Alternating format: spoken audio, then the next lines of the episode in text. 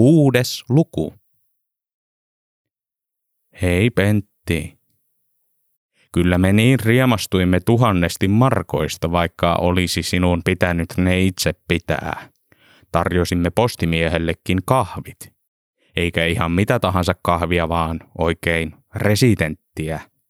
Äitisi leipoi nisut. Sekin kelpasi. Taitaa olla nälkäpalkalla kusti. Sitten viime kerran olemme saaneet kaksi traktoria osamaksulla, neljä aggregaattia, hyviä, residenttiä, uuden tanssiladon laudat, kunhan vain miehet sitä rupeaisivat nikkaroimaan, ja jo mainitsemani uuden kirkon. Odottaa yhä rakentamista. Romppanen ja Hulda ovat kärsimättömiä kukin tahoillaan. Kun viho viimeiset lumet sulavat, rupeamme rakennustyöhön, jos jaksamme. Velkoja maksellaan myös. Työkuntoisista miehistä on pula, mutta kaivurista ei. Mietimme myös ulkopuolisten miesten vuokraamista, mutta ne ovat aivan liian kalliita. Nostelemme sen, minkä jaksamme. Vähän me jaksamme, mutta yritys on kova. Luvallasi olen myös varustanut omaa tupaa, mutta kohtuudella. Äitisi sai sähköhellan. Siinä sitä ihmeteltiin yhdessä pitkään. Miten se valo siellä ei poksahda? Eikä koko tupa lämpiä. Hommattiin mekin semmoinen sähköpatteri, kun se tuvan lämmittämättömyys kävi talven tullen rasitteeksi. Miksi tätä kaikkea kysyt? Paljon ihmiset kyllä täällä kyselevät perääsi ja toivovat tänne töihin. Älä tule. Äläkä edes käy sillä panisivat sinut kuitenkin pakkotyöhön. Äkeinä ne eivät kyllä ole. Romppasen valto esitti julkilausuman, jossa sanoi Jumalan antaneen sinulle anteeksi, sillä oli toimittanut Jonkeriin niin hienoa konjamiinia. Oikeasti Jooseppi kyllä vahingossa itse tilasi sen, pääsiäismunien sijasta. Sinä teet hyvää työtä siellä, Pentti. Otanmäki on sinun elämäsi. Älä murehdi siitä, etteivät työtoverisi päästä sinua hissiin, etteivät ne puhu sinulle ja että saat puhdistaa ikkunaasi kananmunista. Rentoudu välillä sen kurren kanssa. Unohda turha huhkiminen välillä ja leiki vaikka hippaa. Kyllä ihmiset tulevat tolkkuihinsa lopulta, kunhan olet heille ystävällinen ja itsellesi armollinen. Hyvää kevään jatkoa sekä elämää toivotellen, portailta isä ja kiikkukylvystä äiti. 1971 Hei, isä ja äiti. Olen hyvilläni siitä, että minun jatkuvat kuoreni saavat sinne jatkuvasti niin paljon koneita ja kojeita ja kaikkea hyvää koko ajan. Tiedän olevani tarpeellinen ja jaksan tätä työtä, vaikka olosuhteet ovat edelleen kurjat, eikä minulle vieläkään puhuta. Ilmeisesti salainen taukotila on ollut ihmisille niin arvokas, että ihmiset pitävät mykkäkoulua minulle sen tähden vuosia. Onneksi on orava, joka muistuttaa elämän tarkoituksesta. Ilman sitä olisin kovin yksinäinen. Kuorista huolimatta minulle on tullut huoli teistä. Kirjoitat joka kuu, että perustukset odottavat vieläkin rakentajaansa, ja Hulda on syleillyt Arvin perunasäkin alakulman rikki. Minä kyllä vähän ihmettelen, miten se Hulda, niin siitä television uutisankkurista niin hullantui, että oli mennyt halailemaan perunasäkkiä ja nimennyt sen Arviksi, ja tahtoo sen kanssa vieläpä naimisiin. Mutta yhtä kaikki, minua surettaa kovasti, kun te ette jaksa ettekä pysty edes ostamaan vuokramiehiä jonkeria rakentamaan. Mitä hyötyä minun rahoistani siellä on? Voisinko minä tulla? Edes käymään. Voisin rakentaa, pinota ja padota. Olenhan minä vasta vähän yli kahden kymmenen, ja voimaa on. Olen kysynyt tätä aiemminkin, tiedän sen, mutta kysyn yhä. Sinne pääsemisessä olisi myös toinenkin etu. Minun alakerran naapurissani itketään ja ulvotaan yötä myöten. Oravalla on tästä kaikesta menossa hermot. Se takoo hännällään lattiaa ja yrittää kynsiä tiensä alakertaan mottaamaan ulvojia nenän päähän. En päästä. En myöskään tätä nykyään uskalla liikkua edes rapussa, sillä muuten minuun tarrautuu pieni tyttö, joka pyytää ja rukoilee minua sekaantumaan johonkin sellaiseen asiaan, joka estäisi rahakuoria saapumasta jonkeriin. Ei minulle toisten asiat kuulu. Minulle kuuluu jonkerin asiat. Pyydän, isä. Terveisin Pentti Heikkinen. Hei Pentti. Sadannen kerran sinä pyydät ja sadannen kerran minä joudun epäämään. Älä tule. Näin on parempi. En minä ilkeyttäni kiellä, vaan huoltani. Kiitos kuoresta, sillä maksellaan sähkölaskuja. Terveisin Hellan alta isä ja päältä äiti.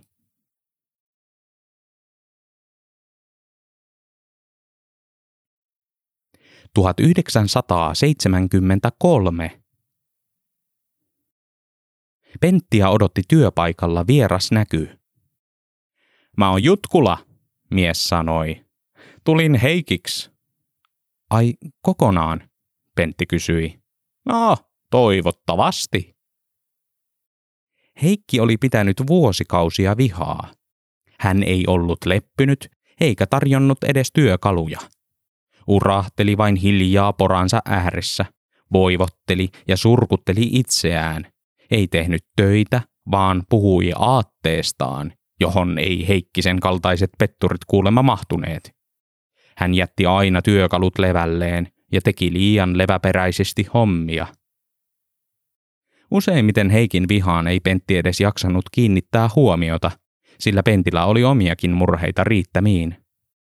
Jonkeri huoletti kuukausi toisensa perään yhä enemmän, sillä vanhat luut eivät enää kyenneet mihinkään pelkillä rahoilla. Jonkeri tarvitsi työikäisiä miehiä nikkaroimaan kylää paremmaksi, mutta eivät olleet sellaisia mistään saaneet. Pentti toivoi saavansa pienimmänkin syyn päästä takaisin kotiin. Mutta sellaista ei ollut. Isä kielsi kirjet toisensa jälkeen, vaikka kuinka pyysi. Jutkula kertoi Heikin lähteneen paria päivää aiemmin karvalakki kourassa anti-EEC-toimikunnan järjestämään mielenilmaukseen Helsinkiin. Korhonen ei kuulemma kerta kaikkiaan voinut hyväksyä sitä, että Neuvostoliittoa suoranaisesti pidettiin pilkkanaan solmimalla läheisempää kauppayhteistyötä Euroopan kanssa. Vapaakauppasopimuksen toteutuminen oli kaikkea hänen edustamaansa vastaan, YYAn tappio ja ennen kaikkea henkilökohtainen loukkaus. Sitten se delegoi mut tähän hommaan, Jutkula totesi Mä oon virallisesti ja paperilla Korhonen, sillä välin kun se on siellä kommarihommissa itse. Mulle sopii tämmönen tuplavuoro. Mä tartteen rahaa. Mutta mitä sinä teet, jos armas tulee tarkistuskierrokselle? Pentti ihmetteli. Jos tulee, niin käännän selän. Jatketaanko työtä? Niin he jatkoivat. Täydessä hiljaisuudessa ja saumattomasti. Molemmat tiesivät rautaruukin edut omakseen ja omat edut Jonkerin ja Kivesjärven eduiksi.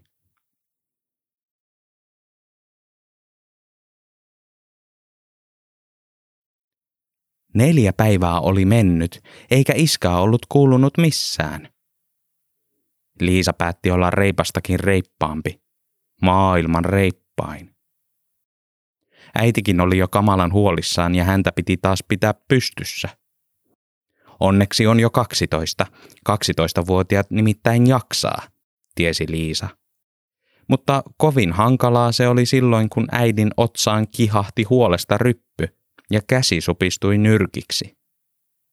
Ei siinä jaksavinkaan 12-vuotias osannut isäkseen muuttua. Viidentenä päivänä äidin huoliryppy oli jo valtava. Äiti pyöri olohuoneen ja makuuhuoneen väliä hermostuneena – soitti vähän väliä kapakkaan ja kävi vielä itse tarkistamassa perästä. Ei kyyppari valehdellut. Sinä iltana joutui ottamaan oikein äidistä kiinni ja pitelemään aloillaan, ettei ihan hysteeriseksi menisi. Omaan päähän tuli siinä rytäkässä kuhmu. Seitsemäntenä päivänä soitettiin poliisille. Otanmäen konstaapeli sanoi jaa, katsellaan, kirjoitti asian ylös ja unohti saman tien. Äidille piti viedä soppaa sänkyyn. Äiti viskasi lautasen seinään. Reippaus oli uutta Liisaa, jonka hän oli sopinut itsensä kanssa. Enää ei pillitettäisi turhista.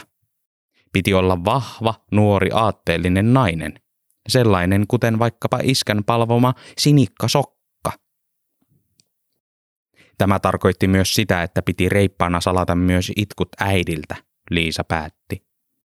Olisi siinäkin nyt ollut selittelemistä, jos äiti olisi sieltä peiton mutkasta huomannut. Ei rohkeat tytöt itke. Ei sinikka sokkakaan tuherra kyyneliä viltin alla. Ei ainakaan ilman päätöstä ja horjumatonta vakaumusta. Liisa norkoili ulkooven edessä päivittäin ja toivoi isänsä pelmahtavan tielle tai ojasta. Ei tullut. Pentti tuli. Eikä ulkoa, vaan hissistä. Liisa ei ensin huomannut häntä. Pentin teki mieli suoria takaisin hissiin, hiippailla kotiin ja toivoa, että tyttö menisi matkoihinsa ennen työvuoron alkua. Rappukäytävä kohtaamiset Liisan kanssa olivat onneksi olleet harvassa, mutta ne olivat aina yhtä vaivaannuttavia. Pentti hiippaili seinän viertä lähemmäksi ja jäi odottamaan, josko ulkooven toisella puolella seisova tyttö vaikka lähtisi kioskille. Siinä Pentti sitten seisoi, pitkän aikaa. Kurrea ärsytti Pentin jahkailu. Se kipitti taskusta ovelle ja alkoi naputtaa lasia päästäkseen ulos. Kun Pentti ei totellut, se tuhahti ja alkoi hakata lasia entistä kovemmin. Lopulta viiden minuutin naputtelun jälkeen eläin turhautui ja otti ohjat omiin käsiinsä. Kujersi viimeisen varoituksen kuuroille korville ja totesi kujerruksen turhaksi. Hyppäsi kahden seinän kautta paloletkun päälle, väänsi hanasta, onnistui saamaan sen auki ja kipitti karkuun seuraavaan kerrokseen. Siitä sai, kun ei päästänyt, kurre hihitti. Katastrofi oli valmis. Letku pullistui ja purskautti voimakkaan ruosteen hajuisen vesimassan suoraan pentin päälle. Se irtosi kerältä, alkoi tanssia, suihkusi nestettä seinään, portaisiin ja teki lattian liukkaaksi alta aikayksikön.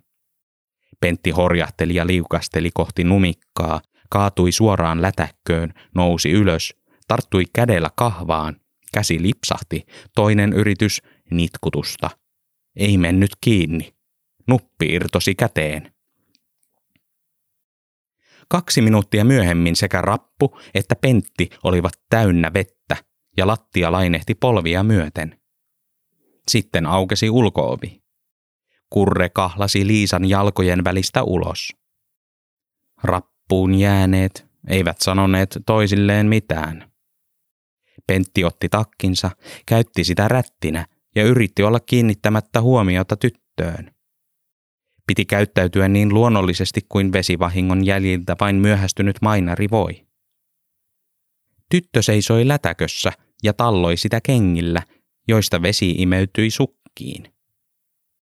Tässä veden paljoudessa pärjäisivät vaikka kalat, hän mietti.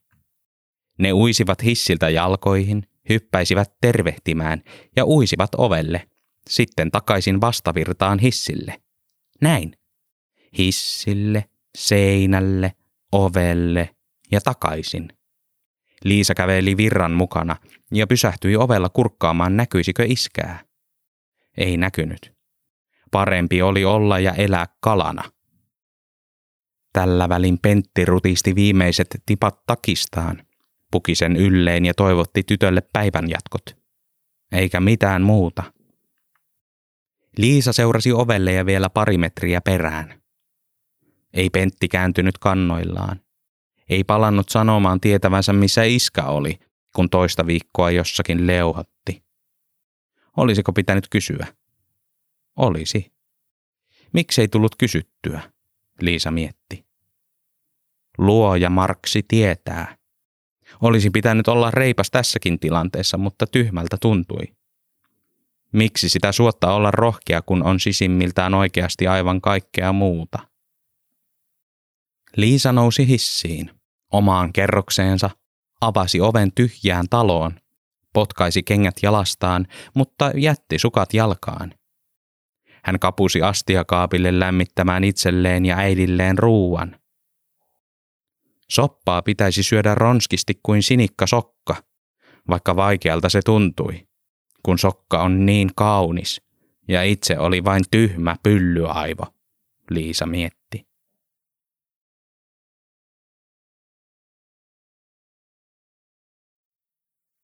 Heikin olo oli veltto 13 päivää lähdön jälkeen.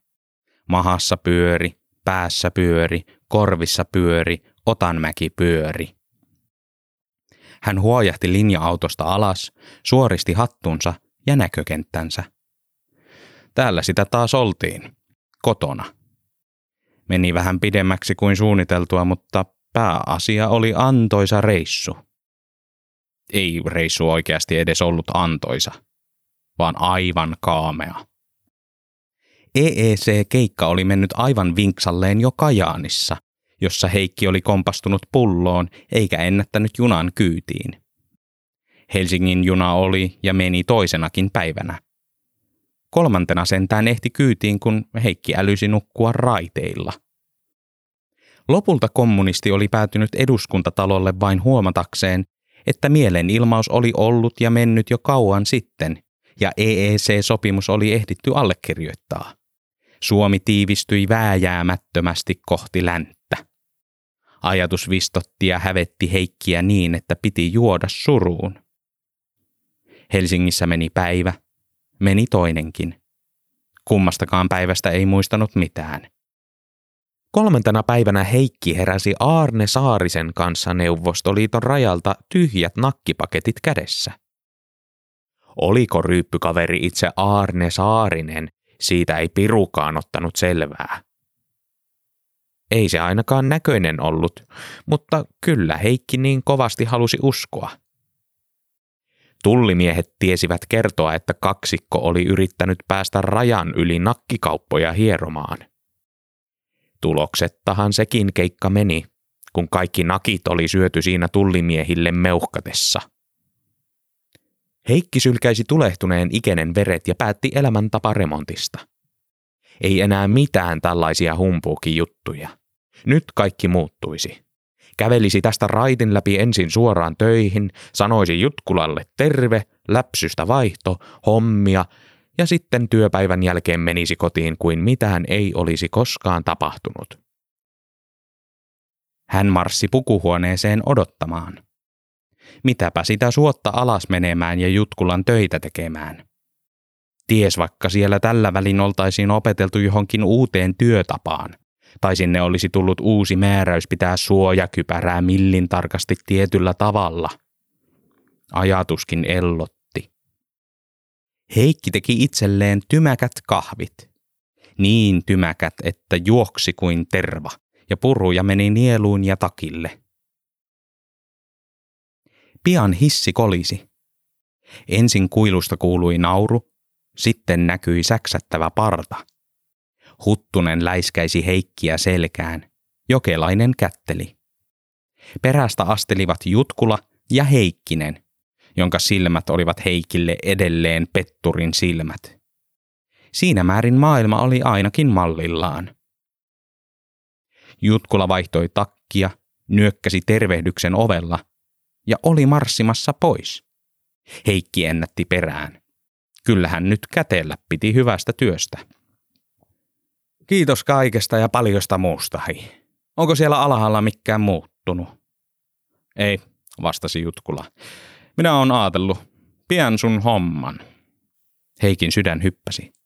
Tämä ei ollut sopimuksessa. No eihän se käy, hän parahti. Minkäs teet, totesi Jutkula ja lähti ulos vihellellen. Heikki puri huuliaan yhteen. Ei auttanut vänkyttäminen. Jutkulalla oli etulyöntiasema. Jos tästä työn ryöväyksestä kielisi Armakselle, saisi Heikki itse potkut luvattomasta poissaolosta. Ja mitä Jutkula saisi? Pelkät nuhteet, jos niitäkään. Kiero liero. Huttunen ja Jokelainen vaihtoivat vaatteita Selin Heikkiin. Parta ei säksättänyt, eikä lokki kirkunut. Hyvä, jos hengittivät. He olivat kuulleet tämän kaiken myös. Olivat täsmälleen samassa asemassa, potkuille alttiita ja varoituksia hihassaan. Heistä ei olisi avuksi. Pentti oli ainoa, joka pystyisi auttamaan tässä tilanteessa. Heikkiä inhotti kysyä, mutta oli pakko. Pentti, sun pitää sanoa tolle Jutkulalle, että antaa mulle työpaikan takaisin. Pentti empi. Jutkulan kanssa työskentelemisessä oli omat etunsa. Jutkula ei laulanut työväenlauluja poratessaan, kuten Heikki. Ei liikuttunut omasta laulustaan ja laskenut työvälinettään alas, kuten Heikki. Ei pitänyt esitelmää aatteestaan ja sinikka sokan silmistä, kuten Heikki. Eikä varsinkaan tahallisesti kampitellut, kuten Heikki. Työ oli tehokasta ja se eteni. Jonkerinkin etu oli se, ettei työkaverina ollut jarruttajaa. Ku oot sen työparihi, Heikki jatkoi. Tai ruppeet tekemään työs ihan päin puita. Vetkua. Sillä se lähtee. Pentti napitti takin ylös asti, levitti käsiään, ynähti jotakin ja painui ulos. Rahaa piti kommunistinkin saada – eikä se ollut koskaan ongelma, jos sitä rahaa vain oli. Kukkakimpun vielä Hilimalle saisi, mutta sitten pitää miettiä omaa kulutusta. Liisa ei saisi viikkorahaa eikä pystyttäisi ostamaan makkaraa ihan aina. Heikki pani pään käsinsä ja huokaisi. Tuntia myöhemmin hän seisoi kotiovellaan kukkakimppu kainalossa. Yksi kukka jokaista poissaolopäivää kohden. Mitä lie olivat, ruusuja tai leskenlehtiä, ihan se ja sama. Hilima varmasti tykkäisi. Niin tykkäsi myös kukkakauppias. Tämmöisiä tilanteita varten Toukolan Evertti piti pientä kukkaputiikkia kotonaan. Miehiä ramppasi Alvarinsa ostamassa itsellensä puhtaamman omatunnon. Evertti oli niitä harvoja tässä kylässä, jotka tuottivat voittoa – Heikki ojensi kukkakimpun suoraan Hiliman käsiin, nakkasi kengät jalastaan ja oikoi itsensä sohvalle. Liisa ryntäsi syliin ja halasi pitkään. Kyllä tämä tästä, kun oli koti ja katto pään päällä, sekä Liisa ja Hilima. He kyllä auttaisivat keksimään uutta hommaa. Vaimo käveli vaiti kukkavaasille, asetteli kimpun siihen, eikä haistellut rehuja. Kummallista. Ja vielä kummemmaksi meni, kun hän alkoi kysellä asioita, joita ei ollut aiemmin koskaan kysellyt, kuten missä olit ja kenen kanssa. Töissä, työmiesten kanssa. Hilma painoi keittiön puristelemaan lautasliinaa hampaitaan vasten. Liisan tukka oli silkkinen. Heikki haroi sitä, kun ei muuta puhuttavaa ollut. Ei itsellä, eikä Liisalla. Miksi hän tyttökin oli noin mietteliäs? Perkale likallekin olisi pitänyt jotakin tuoda. Miten se nyt semmoinen pääsi unohtumaan? Hätävalheen paikka. On mulla sullekin Liisa jotain. Heikki kaivoi taskujaan. Tunsi jotakin kämmenissään. Oli siellä jotakin. Mitä hyvänsä olikin, niin kelvatkoon. Hän nosti esiin puoliksi syödyn ja kovettuneen nakin. Parempi sekin kuin ei mitään. Hilima palasi keittiöstä, tuhahti lähtevänsä kauppaan ja pyysi muutamaa seteliä. Kun taskuissa ei sellaisia ollut, vaimo patisti pankkiin. Se olisi vielä auki puoli tuntia. Ennätettäisiin syödä jotakin. Heikki rykäisi, huokaisi ja sanoi perään, niin, Ehkä oli parempi sanoa tästä jutkula-asiasta nyt, kun vaimo oli jo valmiiksi äkeänä. Hilman viha oli sen sorttista, että siihen vihaan kannatti ladata kaikki tekemänsä vääryydet kerralla. Laantumisaikahan siinä vähän pitenisi, mutta parempi niin päin kuin vuoristorata vihana. Tuota, rahaa ei oo, eikä tuu. Hilima kuunteli koko tarinan alusta loppuun. Ei vastannut, palasi takaisin keittiöön, pani keittiöliinan puoliksi suuhunsa, silmät kiinni ja laski sataan, ennen kuin tuli takaisin ilmoittamaan, että suhde oli nyt lopullisesti ohi.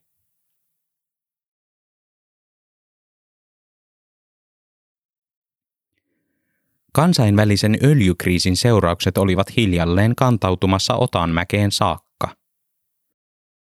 Koko sotku oli alkanut yhdestä pienestä sodasta, jonka seurauksena arabimaat äksyyntyivät ja panivat öljyn hinnan korkeaksi, kiristivät Yhdysvaltoja lopettamaan Israelin tukemisen ja saivat amerikkalaiset puolestaan kitsastelemaan viljansa kanssa. Tästä seurasi globaali laman uhka – joka sai pienen kaivoksen pienikokoisessa johtajassa aikaan kokoaan isompia rytmihäiriöitä. Johtoportaan saunaillassa pohdittiin ja puntaroitiin ratkaisuja lähestyä vääjäämätöntä öljykriisiä. Huolta ei saanut tihkua alaisille tippaakaan. Mutta kuinka ilmoittaa työväelle, että lama voisi olla rautaruukille lopullisen kohtalokas, mutta että älkää lannistuko ja lakatko tuottamasta – Älkääkä missään nimessä ainakaan menkö lakkoon. Lopulta siinä viidennen kiuassuhinan jälkeen keksittiin idea pitää työläiset tyytyväisinä. Kuka pantaisiin asialle? Armas tietenkin. Esimies noitui tuuriaan rullatessaan palkintopaketteja pukuhuoneisiin. Työvuoron alkua odotteleva miesjoukko säikähti pahan päiväisesti Armaksen ilmoittamatonta tuloa. Jutkula kääntyi selin Jokelainen tukki nauravan suunsa kahdella kädellä ja huttuselta tipahti muutama partakarva. Armas mietti, mikä siinä on, kun joka kerta tähän huoneeseen marssiessa alaiset menivät aivan paniikkiin. Mutta nyt ei saanut olla äkeä. Piti yrittää hymyillä. Oli pakko. Vaan ei tullut luonnostaan. Teatterikatsomossa onnistui paremmin. Piti muistella saituria, Armas mietti. Se oli huikaisevan hauska näytelmä ja päähenkilö äärettömän rakastettava. Miehet näkivät Armaksen paljastavan hampaansa, venyttävän huulia sivuun ja silmiä palloiksi. He toivoivat hänen saavan jonkinlaisen kohtauksen. Ei saanut. Esimies aukaisi suunsa ja irvisteli. Hampaiden välistä solahteli iloilmoitus, jota hänen ei tehnyt mieli sanoa. Rautaruukki palkitsee vastedes esimerkillisimmän työparin erikoisbonuksella saadaksemme teidät uskomaan, että konsernillamme menee todella lujaa. Pukuhuoneen työläiset kohahtivat ja antoivat spontaanit aplodit. Ei mikään siirtänyt huomiota katastrofista niin tehokkaasti kuin lupaus erikoisbonuksesta. Läpi meni, huokaisi Armas. Arpa on osunut Heikkiseen ja Korhoseen.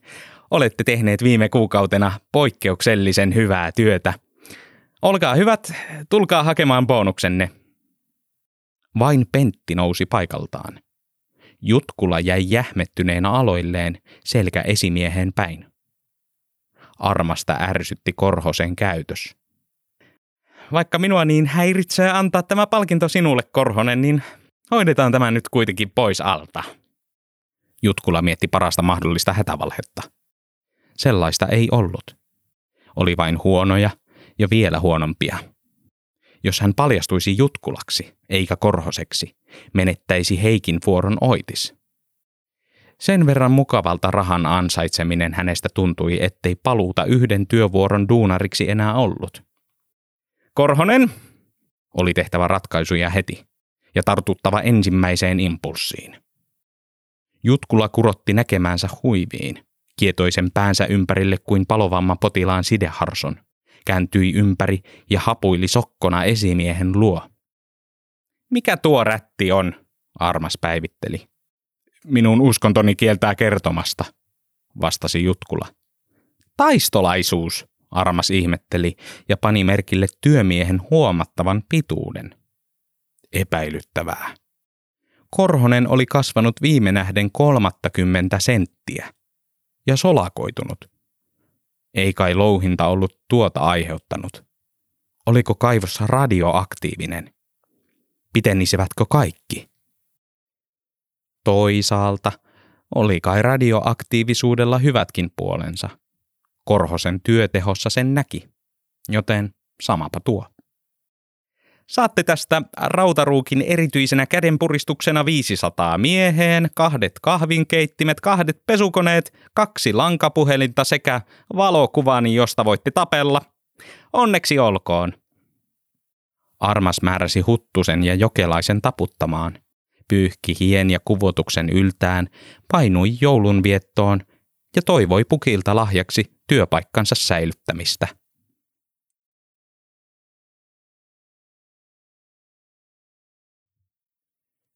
Mikään ei sujunut Liisalta. Koulu oli menossa ihan läskiksi, ja kaiken kukkuraksi Otanmäestä joutuisi pian muuttamaan pois. Itketti jo pelkkä ajatus mennä Leenasta eroon. Ja iskästä. Äidin kanssa joutuisi kaksistaan jonnekin Tampereelle. Ties mitä kauheaa sielläkin tapahtuisi. Äiti oli alkanut taas lyödä ja haukkua – ja vaikka äiti olikin hyvinä hetkinä ihan siedettävä, kaksistaan olo oli niin ennalta arvaamatonta, että oikein hirvitti. Iskä tasapainotti tätä kaikkea ja ennen kaikkea rauhoitti äitiä. Äiti patisti Liisaa napittamaan takin ennen kuin veisi roskat. Joo, joo. Mitä väliä sillä oli, jos saisikin kuolemantaudin? Ei mitään. Ei tämmöinen pyllyaivotyttö osannut pitää vanhempiaan koossa, joten miksi pitäisi pitää enää itseäänkään? Liisa jätti nauhat auki ja laskeutui pitkin portaita. Jos tästä kaatuisi, niin olisi sekin oma vika. Oikein läiskähtäisi naama betoniin ja hampaat lähtisivät suusta. Ei läiskähtänyt. Hän avasi alaoven, vispasi roskapussia puolelta toiselle ja löntysteli kengännauhoja katsellen astialle.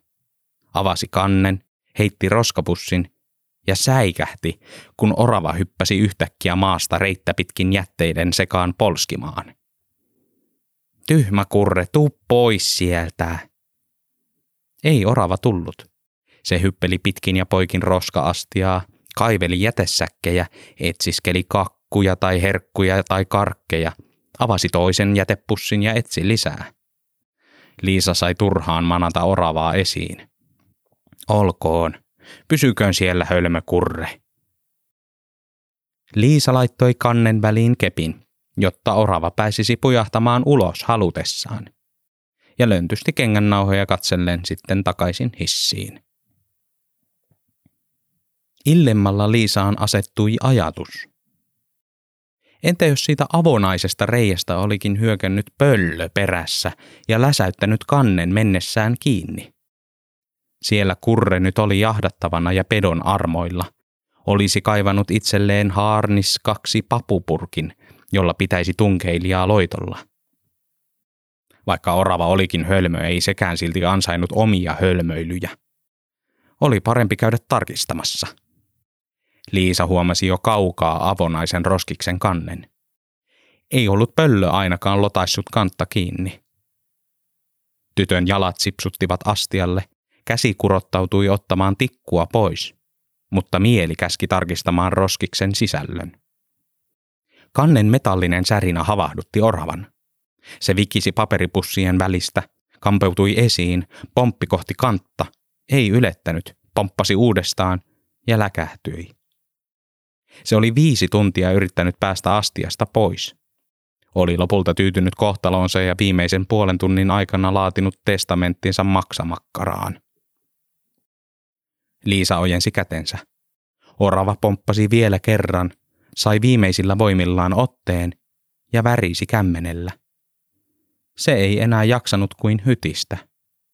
Liisa lämmitti sitä toisellakin kädellä. Käveli takaisin sisään, tällä kertaa askeleitaan varoen, suori hissiin ja pentin ovelle. Liisa ei olisi halunnut kolkuttaa Pentin oveen. Mutta piti kolkuttaa. Ei orava postiluukustakaan olisi mahtunut. Orava oli roskiksessa, Liisa sanoi. Miten se sinne päätyi? Pentti kysyi, otti oravan käsiinsä ja nosti sen katseensa tasalle. Nähtävästi kurrella oli nälkä. Taskuun sujahti ensin orava, sitten palanen piirakkaa. Sieltä kuului kohta pientä röyhtäilyä. Kyllä se siitä. Liisallakin oli nälkä. Piirakka näytti herkulliselta, ja siinä oli lihaa. Vesi herahti kieltä pitkin leukaan saakka. Pentti huomasi tämän ja tarjosi palasen. Tytön nälkä ei lukenut lakia, eikä vaivaantunutta tunnelmaa. Eikä tunnelma kotonakaan ollut yhtään sen vähemmän vaivaantunut. Kun kerran ruokaa sai, oli sama tehdä se nöyrin mielin. Liisa astui peremmälle ja söi kaksi lautasellista kerralla. Lusikallisten välissä Liisa vilkuili Pentin muuttunutta asuntoa. Vuolukekojen rinnalle oli tullut keko kaikenlaista vimpainta. Lopulta uteliaisuus voitti. Tyttö nousi pöydästä ja kurkkasi pesukoneen rumpuun. Siveli laitteen muotoiltua pintaa ja huomasi koneeseen kiinnitetyn lapun. Korhosen Heikille ja Heikkisen Pentille esimerkillisestä työpanoksesta. Pentin kappale. Riemukkain jouluterveisin konsernin väki. Onks mun iskällä tämmöinen kans? Liisa kysyi. Ei, Pentti vastasi ja nousi keittiösyvennykseen välttämään puheenaihetta. Liisaa suretti. Iskä tarvitsi tällaisen, kun äitiä ei olisi enää pyykkärinä.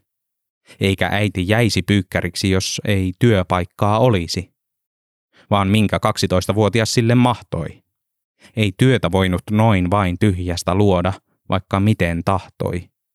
Ja vaikka kuinka sitä toivoi, että kaikki kääntyisi vielä jotenkin hyväksi, ei mikään enää varmasti kääntyisi. Perhe rikkoutuisi. Äidin kanssa jäätäisiin yksin. Se oli pelottavaa. Pentti tiskasi samaa astiaa minuutin ja yritti keksiä parempaa puheenaihetta. Liisa ei ainakaan itkenyt, mutta jokin hänellä oli ponin häntää myöten vinossa. Piristyisi nyt eikä miettisi synkeitä asioita, sillä ne synkeydet tarttuivat niin helposti huoneen nurkkiin eikä niitä saisi edes imurilla pois. Mikä olisi hyvä puheenaihe, Pentti mietti. Pian olisi jouluaatto, riemun aihe. Pentti päätti tarttua siihen. Oletko jo tehnyt kirjeen joulupukille? En. Pentti uskaltautui sammuttamaan hanan ja kurkkaamaan olohuoneeseen. Mitäs sinä sitten toivot joululahjaksi? Hän kysyi. Liisa nosti päänsä lattiasta – katsoi Penttiä suoraan silmiin. Empi hetken. Vastasi.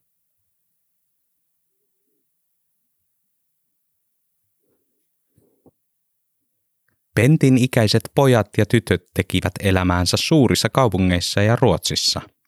Touhusivat milloin missäkin hommassa tai menivät yliopistoihin radikalisoitumaan. Hekin tekevät niin olosuhteiden pakosta – ja tahkosivat rahaa, sillä sitä piti eläkseen tahkota, mutta luovuttivat siinä samassa hötäkässä omat juurensa pois. Mikään ei ollut Pentille niin tärkeää kuin Jonkeri. Eikä mikään ollut niin tärkeää Liisalle kuin Otanmäki ja perhe. Pentti mietti. Jos Heikki saisi työpaikkansa takaisin, antaisi Hilma vielä yhden mahdollisuuden miehelle. Jäisi Otanmäkeen ja perhe pysyisi yhdessä. Mm, liekö toiveajattelua?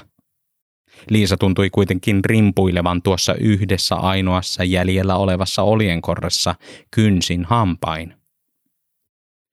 Otanmäki oli alati harmaa. Työtä tehtiin vain työn vuoksi. Olisivatko riuskat kädet hyödyksi enemmän jonkerissa kuin raha, jolla ei ollut lihaksia? Varmasti olisivat. Eväisikö isä pääsyn kylälle, jos enää ei olisikaan työpaikkaa kaivoksella? Tuskin. Viimeisimmässä kirjeessä raha oli kuulemma kerätty pinoiksi, jota enää vaivoin jaksettiin siirtää sateen suojaan. Pentti raahasi pesukoneen korhosten oven eteen ja puuskutti. Oli tehtävä ratkaisu. Omasta työpaikasta voisi päästä eroon tässä ja nyt ja saada täydellisen syyn palata takaisin kotiin. Siihen tarvittiin ainoastaan korhosten ovisummeri ja Pentin pesukone. Ring ring. Ääni kajahti sisälle. Heikki rönysi sohvalta alas, ovelle ja hölmistyi. Onko susta tullut porvari? Heikki kysyi ja tuijotti pesukonetta. Hyvää joulua, Pentti vastasi ja nitkutti koneen korhosten kylpyhuoneeseen. Pentti mittaili Heikin lysähtänyttä olemusta, sumeita silmiä ja punnitsi vielä tarkemmin aiettaan. Tuolla ihmisellä ei ollut enää mitään, millä pysytellä järjellisyydessä kiinni. Paitsi se keskeneräinen vuolu, joka muistutti sekin järjettömyydestä. Sieltä se tuijotti ikkunalaudalta, se ystävyyden, yhteistyön, avun annon ja vuolun opetuksen surkea ratsu. Heikki keskitti silmänsä Pentin naamaan, jonka silmät harittivat maahan. Mitähän se tuossa nyt pyörii, Heikki mietti. Toi sääli lahjan eikä ymmärtänyt nyt poistua ensinkään. Kaiveli taskujaan. Minä laadin sinulle tällaisen lapun, Pentti sanoi. Luen sen nyt. Äh, miksi? En ole Järin kaksinen puhuja. Parempi sana paperilla. Heikki huojahti hakemaan itselleen leivän kannikan, rojahti sohvalle ja tunsi housujen takamuksen reijän levenevän. Samapa se. Housu kuin housu, lamppu kuin lamppu, sana kuin sana. Pentti tuli seisomaan sohvan eteen kuin joku komelianttari. Piti silmiä lapussa kiinni ja luki vakaalla äänellä. Hyvä Heikki Korhonen. En tahdo millään muotoa tuppautua asioihisi, sillä ne eivät minulle kuulu. Tuppaudun vähän. Tarjoan sinulle työtä, omaani. Sinä voit tulla minun sijastani työskentelemään Otanmäen kaivokselle Pentti Heikkisenä. Pane huivi päähäsi, jos armas yllättää. Hän ei eroa huomaa. Tämä strategia on käytännössä testattu. Pentti nosti pään paperista vilkaistakseen Heikkiä. Tämän suu oli jämähtänyt leukaan, leuka lattiaan. Miksi teen tämän? Kaksi syytä. Ensimmäinen. Päästäkseni itse takaisin Jonkeriin auttamaan sen jälleen rakentamisessa.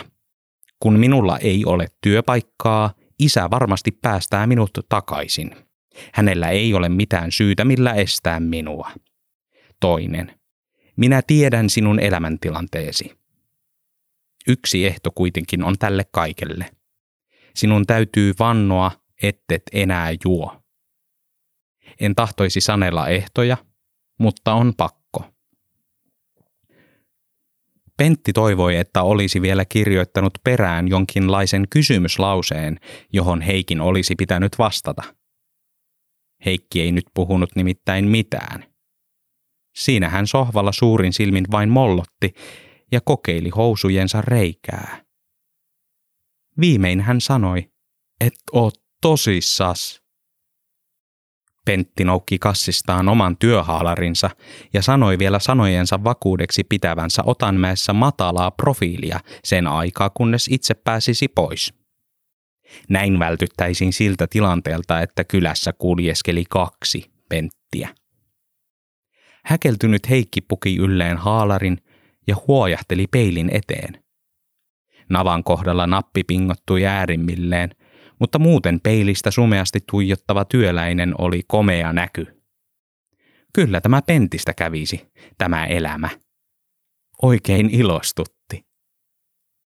Heikki karjahti ja kiljahti, avasi oven rappukäytävään ja ryntäsi hissiin sanomatta pentille enää mitään.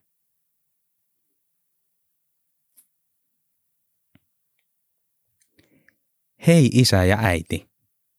Tulisin kotiin. Syy yksi. Minulla ei ole enää työpaikkaa. Annoin sen Heikki Korhoselle.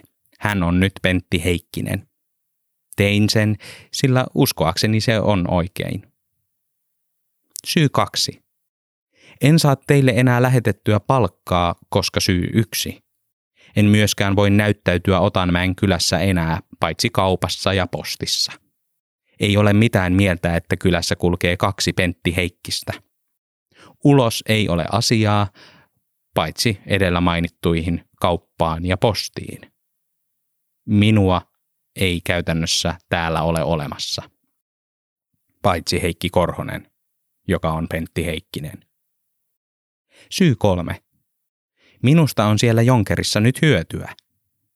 Odotan vastaustanne, että tiedän kirjeen tulleen perille. Liitteenä viimeinen palkkakuittini. Terveisin Pentti Heikkinen. Poikani Pentti. Tiedän, että sinä teet oikein, vaikken ihan ymmärtänytkään, mitä sinä teit.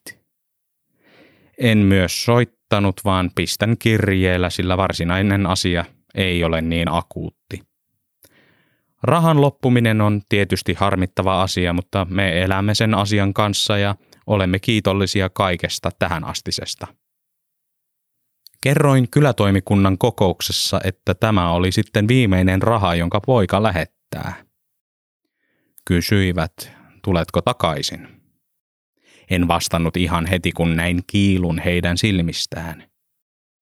Näin, että he aikoivat panna sinut orjatyöhön, huolimatta kaikesta siitä, mitä olet jo meidän hyväksemme tehnyt.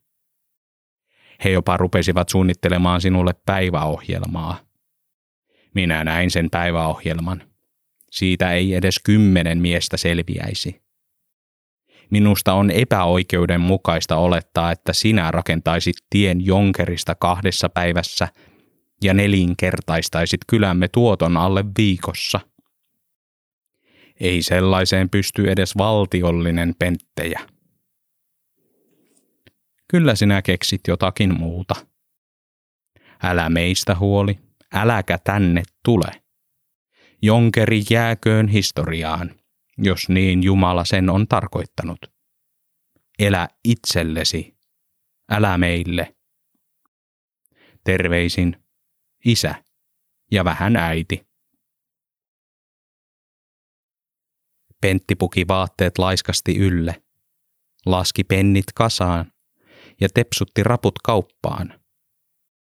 Korhosten oven takaa kuului iloisia ääniä. Heikki kertoi jotakin työmaavitsiä. Hilima kihersi, samoin Liisa. Pentti astui lumisateeseen, painoi päänsä käsien väliin ja huokaisi raskaasti läpi seuraavat vuodet.